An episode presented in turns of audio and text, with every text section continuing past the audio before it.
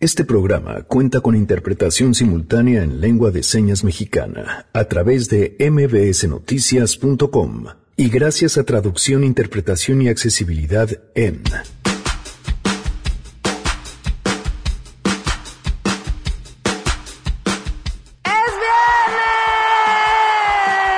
viernes! Y por supuesto tenemos premios de la semana. No se puede corregir esas obras mal hechas, tanto dinero juntado para tremenda gotera. Además tenemos buenas noticias y mucho más. Quédense con nosotros, así arrancamos a todo terreno.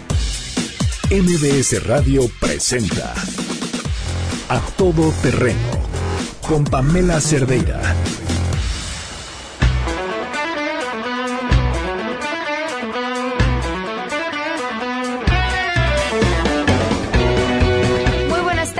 Bienvenidos. Gracias por acompañarnos en este viernes 13 de septiembre. Hoy es viernes 13, pero no le hace porque es de puente. Así que soy Pamela Cerdeira y el teléfono en cabina 5166-105, el número de WhatsApp 5533-329585. Además, a todoterreno y en Twitter, Facebook e Instagram me encuentran como Pam Cerdeira. Miguel González en la interpretación de lengua de señas. Y bueno, pues arrancamos con esto que es información. Pamela, buenos días para ti, para los amigos del auditorio. Te informo que en medio de la crisis en los servicios de salud del país, la directora de la Unidad Médica de Alta Especialidad del Hospital de Oncología del Centro Médico Nacional Siglo XXI, María de Jesús Nambo Lucio, pidió que los pacientes se vayan a morir a su casa. Así se escucha en una conversación telefónica entre un médico y la directora. El audio difundido en medios de comunicación provocó que María de Jesús Nambo fuera separada temporalmente del cargo hasta que concluyan las investigaciones correspondientes. En la sesión extraordinaria de la Junta de Gobierno del nosocomio del IMSS, nombraron a Isabel Alvarado Cabrero como encargada de despacho y ella estaba a cargo del departamento de patología. El IMSS aseguró que van a continuar brindando la atención a pacientes con linfidema a pesar de que esta clínica cerró desde julio pasado y atendía a 1.350 personas. El 90% eran mujeres con secuelas por cáncer de mama. Después de la difusión de este audio, el IMSS puso a disposición de los pacientes el número 5627-6900 con extensiones 2275 o 22622 ante cualquier eventualidad que puedan registrar los pacientes. Ahí van a ser atendidos por Guadalupe Oliva, quien está a cargo de la dirección de enfermería. Por último, el IMSS llamó a todo su personal directivo, médico y administrativo a dar un trato humano, empático, solidario y ahora sí una atención de calidad a sus derechohabientes. Hasta aquí el reporte. Me da muchísimo gusto que nos acompañe otra vez Adán Serret y es que lo mm, regresamos a la cabina de todo terreno a- después de que ya nos había dado nuestro libro del mes por una razón que no habíamos tenido chance de conversar eh, después de mm, la muerte de Francisco Toledo. Adán tiene mucho que platicar sobre él. Adán, bienvenido. Hola Pamela, eh, sí, eh, tuve el privilegio, eh, la fortuna de haber convivido con él, de haber trabajado con él eh, y eh, este hecho cambió mi vida de una forma definitiva, como para mucha gente en Oaxaca, por su generosidad. Eh, yo por algunos rasgos de mi carácter y de mi hi- historia de vida, eh, en algún momento tuve que dejar de ir a la escuela. Y eh, Pausa. Explícate. Desarrolla. Fíjate que poner un pie en la escuela me, me deprimió muchísimo. No podía. En tercera de secundaria dije, yo ya no puedo estar aquí, esto no es para mí. Eh, no, no cabía yo en ese, en ese mundo, se los dije a mis papás así. Y me dijeron, bueno, pero ¿y qué vas a hacer? Pues dije, bueno, la voy a hacer abierta, pero era yo tan joven, tenía 14 años que no podía entrar a la abierta. Entonces me dediqué a jugar fútbol y otras cosas y en algún momento dije, "Este, ¿qué está haciendo de mi vida? Eh, eh, fui a la biblioteca de- del, del Yago de Toledo, mis papás lo conocían a Francisco y me dijeron, ¿por qué no entras a trabajar allí? Entonces ya fui, tenía 17 años, apenas eh, tuve que trabajar dos meses sin que me registraran y eh, a partir de ahí empecé a trabajar en la biblioteca de Toledo, que era fantástica, eran 30 mil volúmenes hace 18 años, imagínate, 19 años, a- eh, 30 mil volúmenes especializados en arte. Y entonces mi vida cambió porque se, se transformó en de lunes a domingo, eh, llegar a las nueve de la mañana a la biblioteca enfrente a Santo Domingo, un lugar bellísimo, y eh, abrir la biblioteca y ponerme a leer el libro que se me antojara. Así fue como Qué buen trabajo. tres, fue un buen, un gran trabajo. Lo hice durante tres años y en ese transcurso de tiempo conocí eh, a Francisco Toledo, ¿no? Pasaba por ahí, yo me acuerdo, y primero se asomaba así como, y este está trabajando aquí. Ya luego me hacía unas preguntas, yo me intimidaba, no sabía para nada qué responderle y eh, pues para todos los bibliotecarios que estábamos ahí, pues era el maestro, ¿no? Eh, él llegaba y nos hacía chistes que no siempre entendíamos. Tenía un sentido del humor bastante oscuro, era una persona muy leída, muy inteligente, pero que nos hablaba de usted, le gustaba mucho que guardáramos la distancia. También eh, mucha gente se le acercaba allí. el Yao era una especie de iglesia diario iba desde críticos de arte, periodistas de todo el mundo, campesinos, eh, pintores en ciernes a pedirle algo a Toledo. Era una persona que, que, que, como era muy generosa, todo el tiempo le estaban pidiendo, lo cual para él era, para él era muy cansado. Y eh, también unas experiencias de estas que mientras las vivía dije, estoy viviendo los grandes momentos de mi vida, a los 18 años, 19, que un día a la semana me tocaba ir a su colección de arte, porque teníamos que limpiarla, y eh, a mí me seleccionaba el chico que estaba allí porque me gustaba, entonces nos pasábamos ocho horas entre las de Picassos, entre esculturas de Robert Graham, aparte aprendí de arte muchísimo, obras de Toledo gigantes que movíamos y me decía el chico, te digo algo que no le digas a nadie, ahora lo estoy diciendo en el radio, pero en esto fue así 19 años, él me decía 18, puedes tocar todo, las obras se hicieron para eso, entonces era fantástico, ¿no? Joan Miró, eh, todos los artistas, Rembrandt, que te puedas imaginar, él los tenía en una colección privada eh, de la cual nosotros teníamos que entrar allí, entonces era, mi vida empezó a volverse como algo de, de que era decadente de ir a la escuela, en algo fantástico, una especie de película o una novela, donde diario convivía entre libros con obras de arte y además veía a Francisco Toledo. Entonces, eh, yo estaba plenamente consciente que estaba viviendo de los grandes momentos de mi vida. Dije, esto es fantástico, no puede durar mucho. Eh, pero eh, estuve ahí unos tres años y medio más o menos, de los 17 a los 20, 21 y en verdad fue un privilegio, te digo, eh, estar con Toledo cerca, eh, por los artistas que llegaban a, entrevistarlo. De repente te asomabas a la puerta y estaba con Carlos Monsiváis, o iba también Teresa Alconde, o José Emilio Pacheco, también estuvo allí con él. Digamos, era una puerta introductoria a, a, a algo que no teníamos acceso o que todavía no tenemos en Oaxaca, ¿no? No, bueno, pero y, es algo a lo que no tiene acceso. Sí. O sea, ¿cuánta gente puede tener, independientemente de dónde hayas nacido? Exactamente. ¿Qué, qué, representó, bueno, y sigue representando para Oaxaca, Toledo, y cuál es su historia? Pues representa, creo, eh, algo que es increíble, y es que Toledo es un, es un héroe, es un ícono, y lo es porque es un pintor. Creo que eso es bellísimo, ¿no? Que, que el ícono de tu lugar lo sea porque es un pintor fuera de serie, porque como artista es genial. Eh, una cosa que no es tan fácil de ver, pero al, ver cómo lo tratan todos te das cuenta que es genial. Es una persona también de una gran generosidad. Eh, creo que eh, yo creo que muchos oaxaqueños se sentían tranquilos de que estuviera Francisco Toledo allí con respecto a que cuidaba la ciudad, no dejaba que hicieran lo que se les antojara, a los políticos o a los inversionistas, desde auditorios horribles, desde esculturas espantosas, desde franquicias eh, espantosas en, en, en, el centro de la ciudad. Y creo que se le debe que si tú mañana tomas una, vas a Oaxaca, la ciudad, encuentras una de las ciudades más bellas de México y además de por su arquitectura, además de su propio eh, valor intrínseco de la ciudad, su propia historia, creo que tanto Rufino Tamayo, sin duda, y Francisco Toledo han sido definitivos en que eso sea lo que es, es decir, que sea un lugar donde las representaciones culturales sean lo más importante, donde los las culturas prehispánicas, las culturas indígenas no sean una parte de la ciudad, sino el epicentro de ella, Creo que eso es algo muy importante que, te das cuenta en Oaxaca y es una sensación que no se tiene incluso en estados donde hay unas comunidades indígenas muy grandes, ¿no? O no sé, Querétaro tiene, Morelia tiene muchísimas entidades, etnias o, grupos eh, culturales muy importantes y no son lo mismo que en Oaxaca. Creo que eso debe muchísimos sentidos a Francisco Toledo.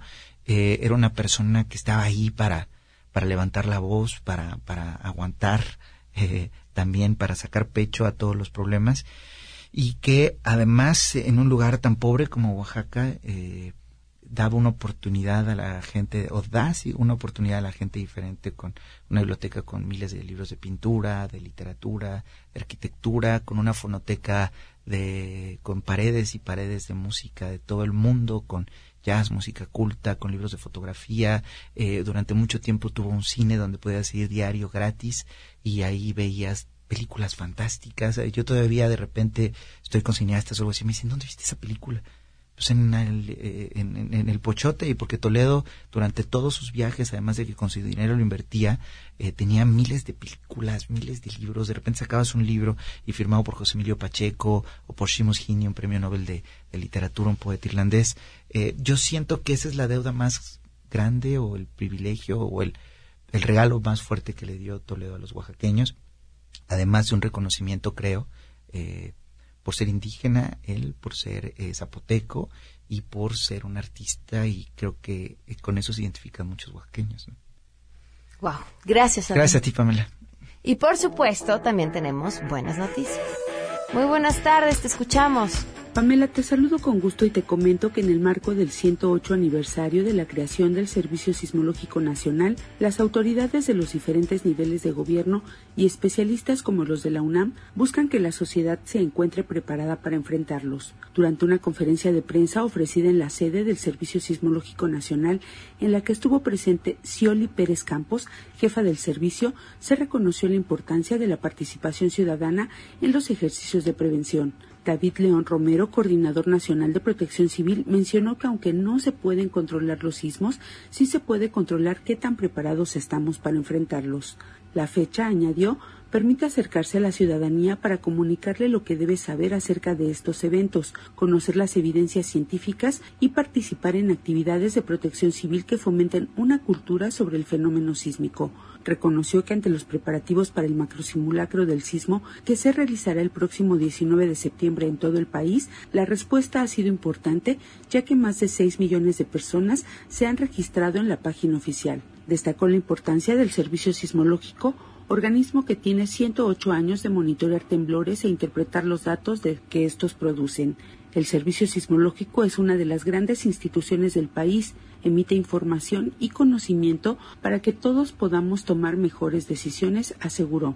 La jefa del Servicio Sismológico aclaró que no es posible predecir los sismos, pero sí se puede saber que este país es altamente sísmico, que tiene potencial de presentar sismos de magnitudes mayores de 8 y que estos no se concentran en un mes del año.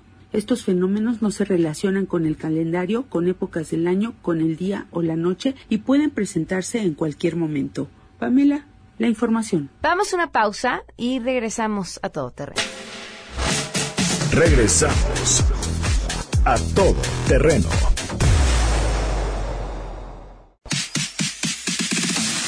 A todo terreno con Pamela Cerdeira. Continuamos. Sigue a Pamela Cerdeira en Facebook, Twitter e Instagram. Arroba Pam Cerdeira. Arroba Pam Cerdeira. Hasta los trolls son bienvenidos.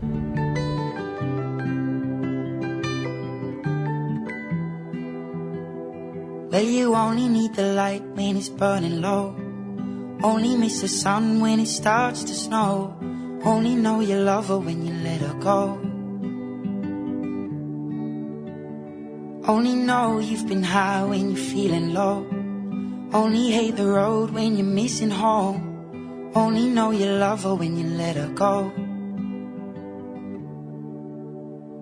And you let her go.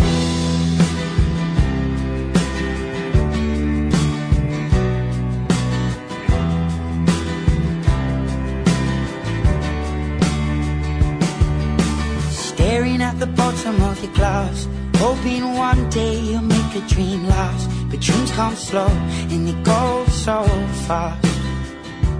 Continuamos a todo terreno. Nos acompaña Juan Francisco Torres Landa, que ustedes ya conocen, han escuchado desde ahora sí que distintas trincheras, pero hoy viene a platicarnos de una nueva y muy distinta. Bienvenido, ¿cómo estás? ¿Cómo estás, Pam? Muy buenas tardes, gracias por invitarme. Estás formando un partido político.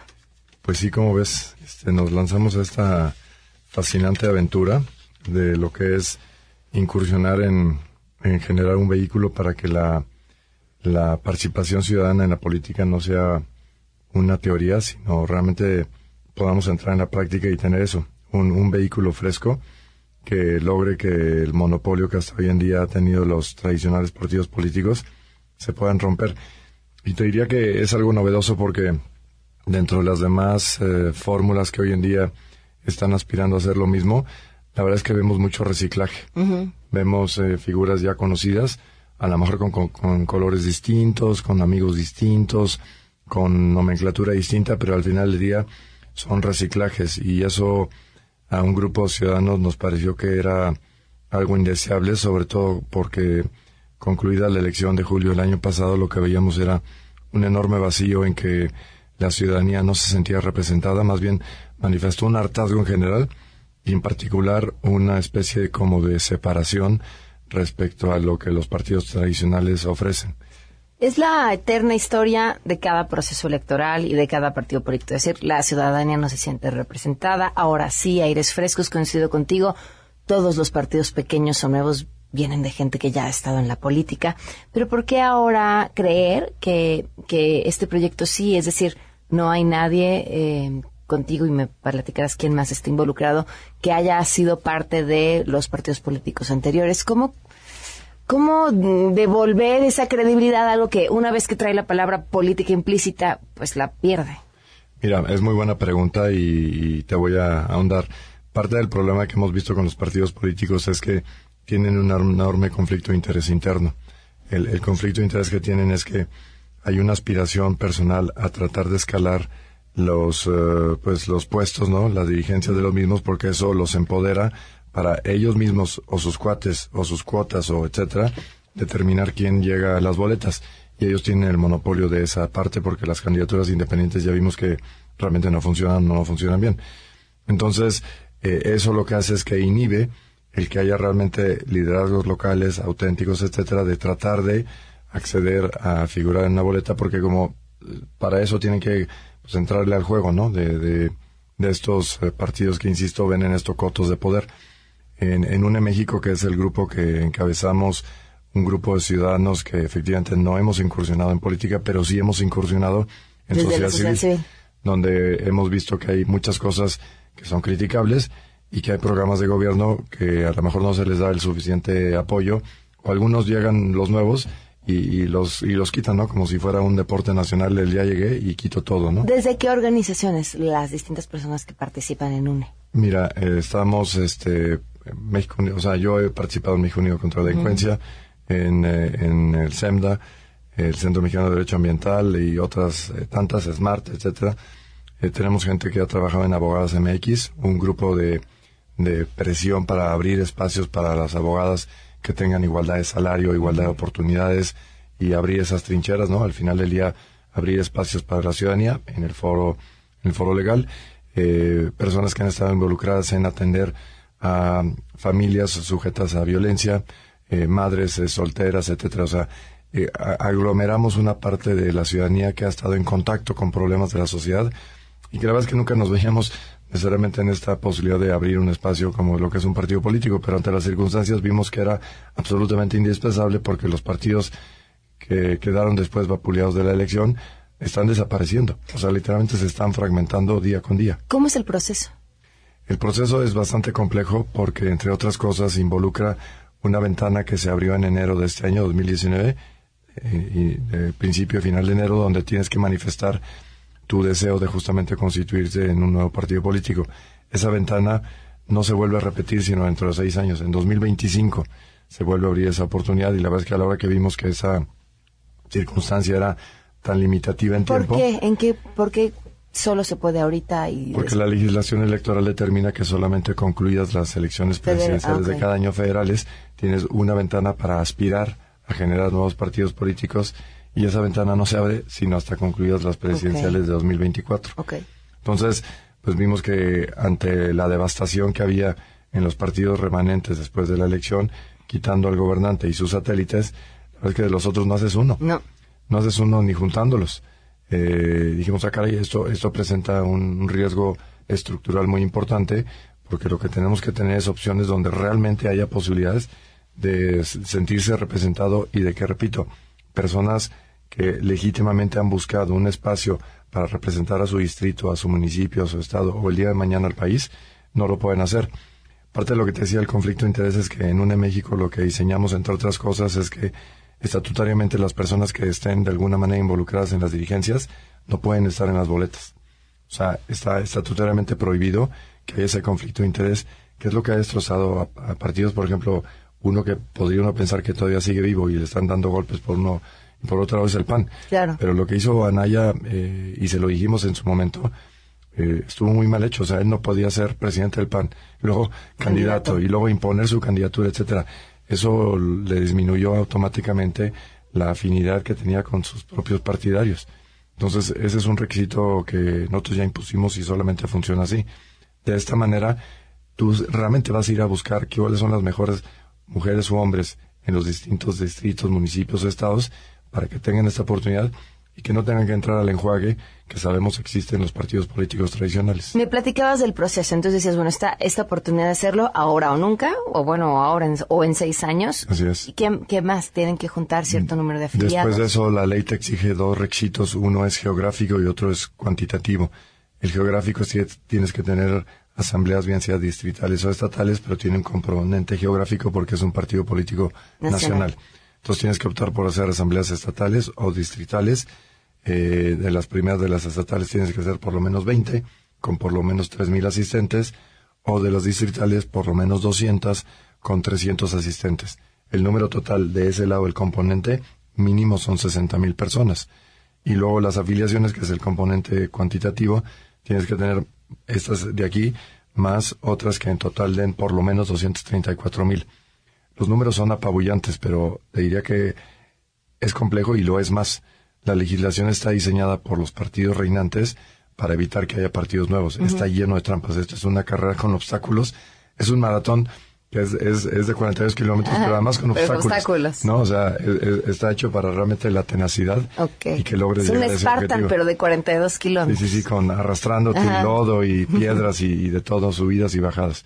Entonces, la verdad es que ahí vamos, hemos, eh, hemos afortunadamente organizado un equipo muy talentoso, este, con mucha energía, con representatividad en distintos sectores y en distintas partes de, del país y ahora pues estamos atorados con que tenemos que cumplir los requisitos de las asambleas. ¿Y cuánto tiempo tienen para cumplirlo? El resto del año. Eh, técnicamente a principios de enero, pero eh, realistamente, o sea, la, la meta sería hacerlo a más tardar la primera semana de enero de 2020. ¿Cómo van?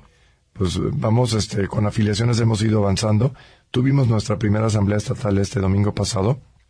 La verdad es que para los que, para no haber nunca haber hecho una asamblea nos fue muy bien, este, porque logísticamente y todo, todo funcionó muy bien, eh, con un pequeño detalle que el número de asistentes no fue el, el óptimo, porque resulta que mucha gente eh, no sabe que su credencial a lo mejor ya venció o, que está dañada y, el, con la credencial vigente. Sí, y el sistema no lo reconoce si la credencial no está inmaculada. Y es que en el país tenemos un problema que la credencial del elector, lamentablemente, es la cédula de identidad. Claro. O sea, no tenemos una cédula de identidad, aunque en ley existe desde los setentas. Entonces, esta se ha convertido en el, en el lugar de... Entonces, la gente lo usa para todo. Entonces, muchas veces está dañada o algo por el estilo y eso inhibe su uso. Entonces, tendremos que, digamos, este, vacunarnos contra esas eh, debilidades y asegurarnos que en las siguientes asambleas podamos facilitar el que haya eh, pues eh, una mejor forma de asegurar que la gente que llegue lo haga con credenciales que estén inmaculadas. ¿Con qué se fondea esto que necesitan para constituirse como partido político? Magnífica pregunta porque la ley también es muy estricta y lo que tenemos que hacer es depender de donativos de ciudadanos y aprovecho la, el espacio para pedir que nos apoyen los ciudadanos justamente porque es una carrera contra el tiempo, pero también contra el dinero, porque a pesar de que, insisto, hay una enorme cantidad de personas que nos han donado su tiempo para ayudar a que la estructura funcione, pues hay cosas que en las asambleas cuestan, o sea, tener una lona, o tener eh, unas bocinas, o tener sillas, pues sí, sí cuesta, ¿no? Eh, y afortunadamente, insisto, hemos tenido generosidad de la ciudadanía, pero requerimos más. Eh, y ojalá que este espacio tan oído como el tuyo nos sirva justamente para motivar que las gentes pues vean en nosotros una alternativa. Estamos en redes sociales, tenemos documentos obviamente de información de quiénes somos, qué estamos haciendo y por qué lo estamos haciendo. Y te diría que la parte más importante es que queremos ser un espacio donde la ciudadanía encuentre eco a su aspiración de, servir, que no de servirse, que es lo que lamentablemente ha pasado por muchos años. Además, eh, una parte importante es que no queremos afiliar por afiliar nos interesaría que la ciudadanía que esté realmente comprometida con un mejor país, que no hace sentido, eh, que no se siente representada y que ve con, digamos, con alguna reserva la forma en que se están debilitando libertades, instituciones y Estado de Derecho, nuestra plataforma justamente apunta a eso, a que estas eh, cosas estén modificando y que tengamos realmente un país en el cual se respiren libertades, instituciones y contrapesos. E, esa, no, no creo que haya alguien que se oponga a eso como objetivo, ¿no?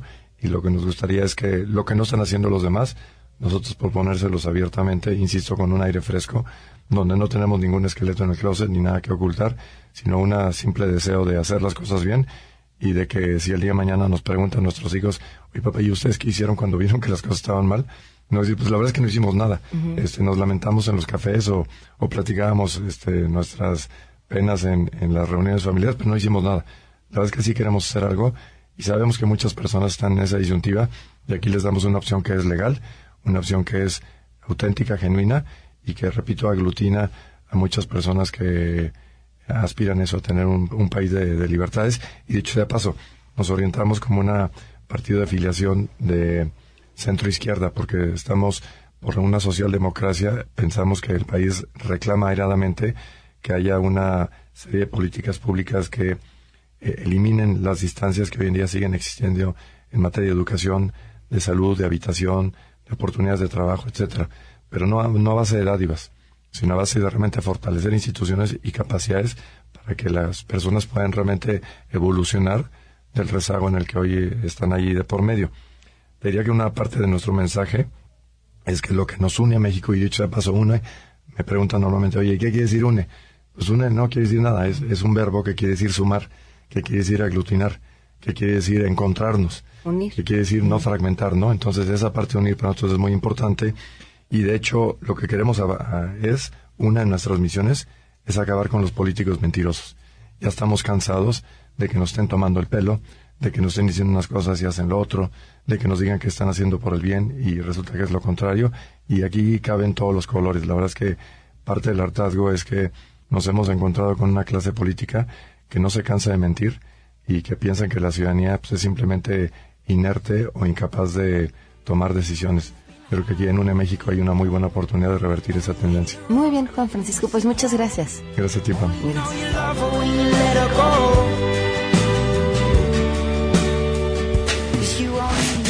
Regresamos a todo terreno. A todo terreno con Pamela Cerdeira. Continuamos. Sin intermediarios. El WhatsApp de Pamela Cerdeira es 5533 32 95 85. A todo terreno. Ladies and gentlemen, señoras y señores, ha llegado el momento de presentar con orgullo el galardón a lo más selecto de la semana. Los premios de la semana en A Todo Terreno.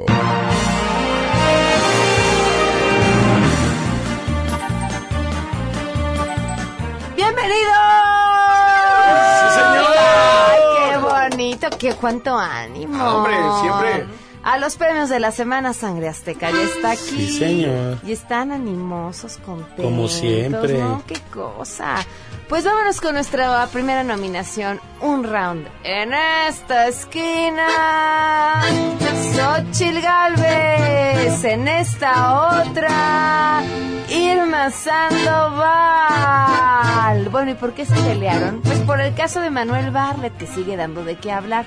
En esta ocasión, porque el tema de los tuitazos entre ambas, entre Xochil Galvez y la secretaria de la Función Pública, Irma Erendira Sandoval, Comenzó cuando Xochitl le pidió pues la declaración completa de Manuel Barlet, incluyendo la de su pareja y dependientes, a lo que ella contestó que la declaración de Barlet es pública, no hay denuncias en su contra, si cuenta con información sobre alguna irregularidad sobre la misma, pues es usted quien debe denunciar, tómala, pues no, Sí había, pues sí había, no denuncias, pero una investigación periodística que habla acerca de las múltiples propiedades de los hijos y pareja de Manuel Barles. Pero ahí no acabó la historia. Resulta que días después, Xochitl le tomó la palabra a Irma y entonces se fue a presentar una denuncia. A través de un video explicó que la documentación presentada contiene los motivos por los que se pudo iniciar por oficio una investigación. Por su parte, la Secretaría de la Función Pública emitió un comunicado para anunciar que se abrió un expediente para llevar a cabo una investigación sobre la declaración patrimonial y de intereses de Bartlett. O sea, ahora sí, pero se tardaron muchísimo en reaccionar. ¿Qué vamos a cantar? Claro que sí.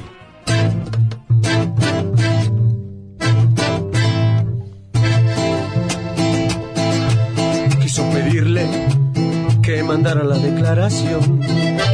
Le contestaron, mira Xochitl para tu información. Aquí no hay nada que esconderte.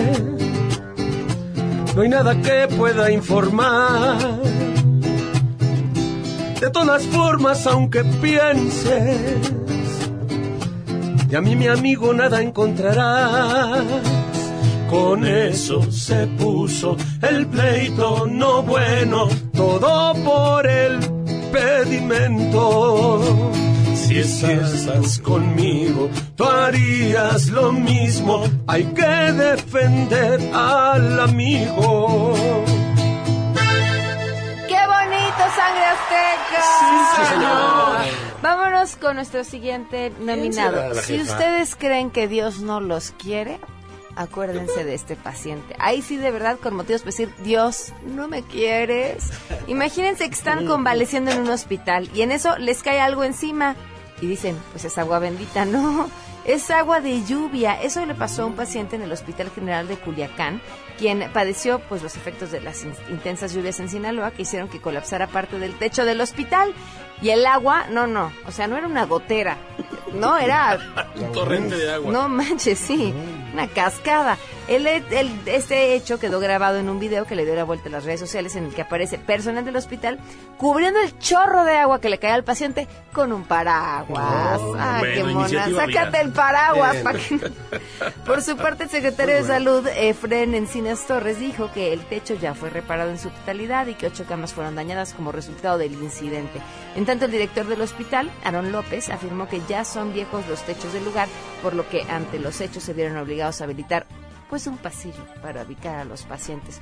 Ustedes no se preocupen que vamos a tener el sistema de salud de Suecia. Bueno, eso nos dijeron, ¿no? Vamos a cantar. En la sala de un hospital era un techo del cuarto aquel que colapsó. Era una tarde muy particular, una tormenta que vino a dañar la instalación. Pero un enfermo se empezó a quejar, chorros de agua le vino a mojar, no estaba bien. Con un paraguas quisieron tapar los enfermeros para solucionar la situación. Ay, qué conflicto se les armó. Qué divertida la situación. No, se puede corregir esas obras mal hechas, tanto dinero juntado para tremenda gotera. Hay que tener compasión y levantarlas en agua. Si del techo te caen chorrones, hay que comprar más paraguas. No se puede corregir esas obras mal hechas, tanto dinero juntado para tremenda gotera. ¡Qué bonita canción, Sangre Azteca! Sí, señor. ¿Se acuerdan que ya habíamos platicado de los eh, lambiscones con iniciativa? Por ejemplo, Notimex Pues sí. está llena de esos, ¿no? Porque eh, su titular dice que, que no, que ella jamás ha pedido que se hagan notas o investigaciones a modo para aquellas personas que son contrarias a la 4T.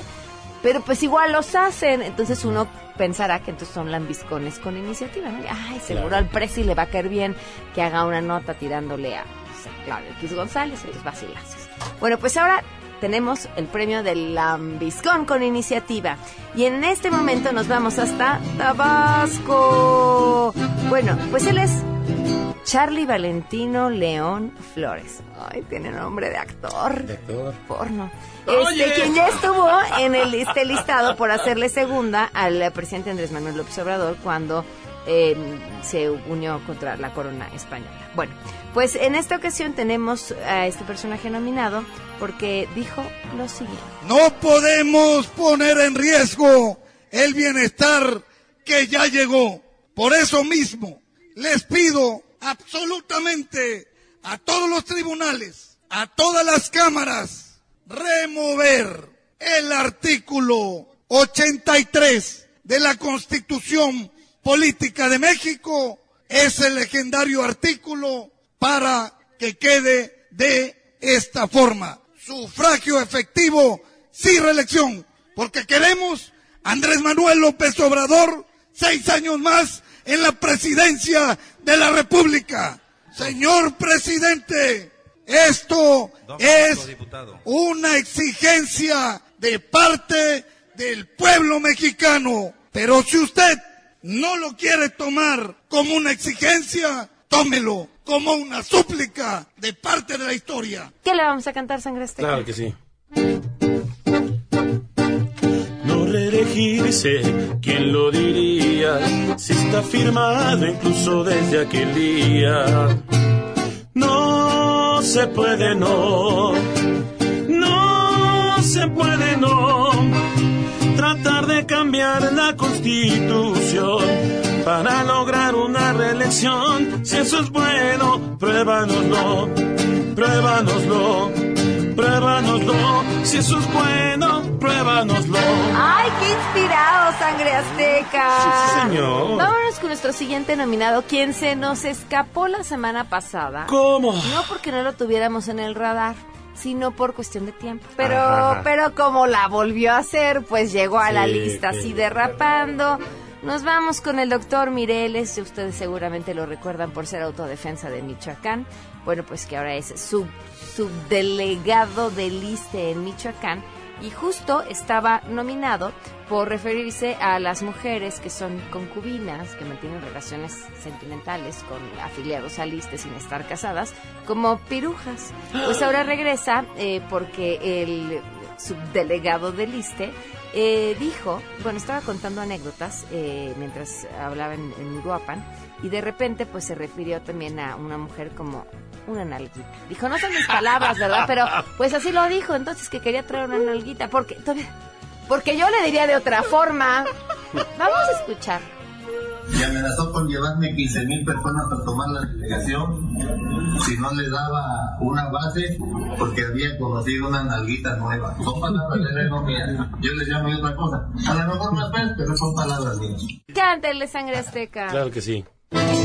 Voy a contestar a todos los que tengan dudas. Para dejar bien claro qué fue lo que pasó. La tarde aquella en que yo dije todas esas cosas. Las mismas cosas que otra persona escribió. ¿Y saben qué? ¿Qué? Si se escuchó muy mal, no les voy a negar.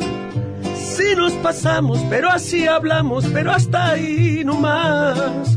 Si no fueron muchas, se me salió una, estaba yo contento, pido una disculpa, puro cotorreo.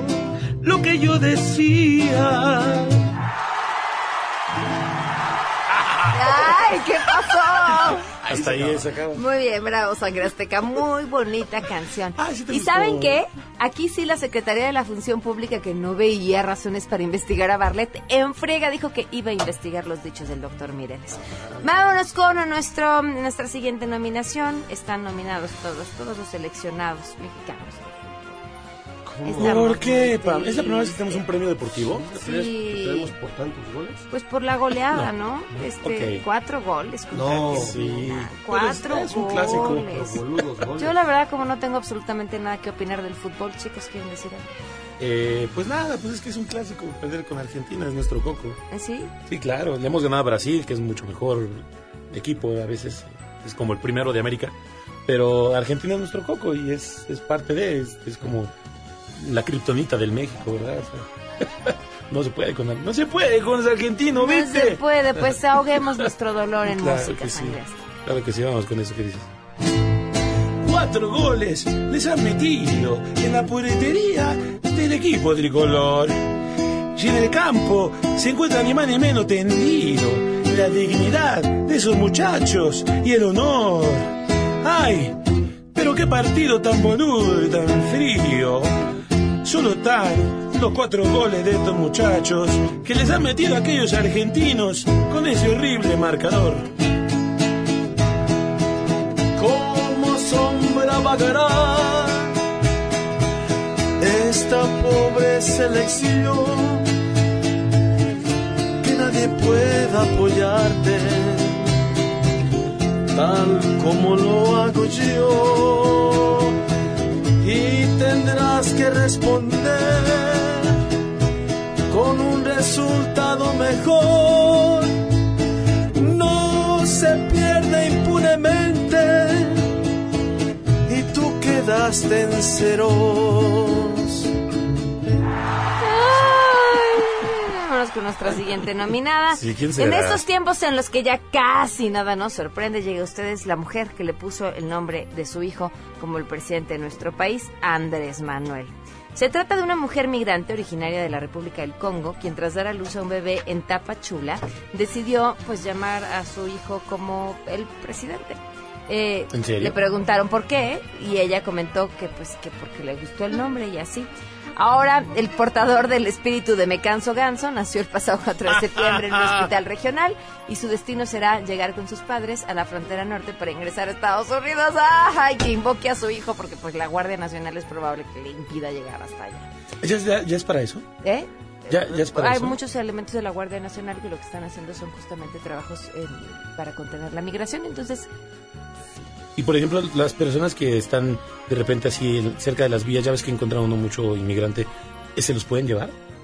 pues en teoría no deberían, pero sí los están conteniendo a muchos. Conteniendo. Conteniendo Más no y algunos deportando. reteniendo. Ah, ok, reteniendo. Exacto. Ah, nada más nada más para saber. Entonces, este, pues vamos a Claro que sí. Cuando apenas fui un recién nacido, mi mamá me decía, africanito, un nombre muy especial llevarás. Tú serás el Andrés Manuelito López Obradorcito, el morenito del Congo, venido del Congo. Se acabó. Pero qué bonita canción. La, la Sí, sí, historia de sí. esta mujer es impresionante. O sea, dejó su país Desde el Congo, con ¿no? tres Se meses cae. de embarazo. Uh, qué padre. Eh, para, qué padre, ¿no? Qué cañón. Qué ¿no? difícil. O sea, tú imagínate. Tiene. La actitud, a eso me refiero. tan fuerte. Sí, no, Una mujer valerosa. Que no se malentienda. Que, que, O sea, que sí. padre esa actitud, esa fuerza. Qué padre. Como un acto de humanidad, Claro, voy a terminar aquí esta conversación. Cámara. Vámonos con nuestro siguiente nominado. Impunidad nivel, esta historia que les voy a contar. Imagínense qué tan seguros se sienten los delincuentes de poder esquivar la justicia, que llegan al nivel del cinismo de este nominado.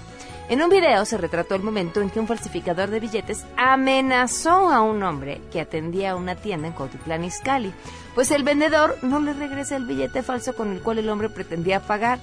Pues falso no era su billete, ¿no? Eh, te voy a decir qué va a pasar. Me estás grabando. Esto es delito federal. Va a venir la patrulla. La municipal me va a llevar a Ecatepec. La PGR me va a investigar 48 horas. Y voy a salir libre. Y voy a volver. Si quieres que pase eso, va. Pero te aseguro que tu cabeza va a estar colgando pasado mañana. Cámara. Eso es lo que dice el hombre, quien se muestra muy seguro. Lo peor del caso es que seguramente tenía razón. Según testigos, las autoridades llegaron al lugar, miedo. pero dejaron libre al hombre al considerar que no había incurrido en un delito. Híjole. Cántenle sangre azteca. Y solo porque tú me amenazas por falsas monedas, solo porque yo te grababa todas tus ofensas.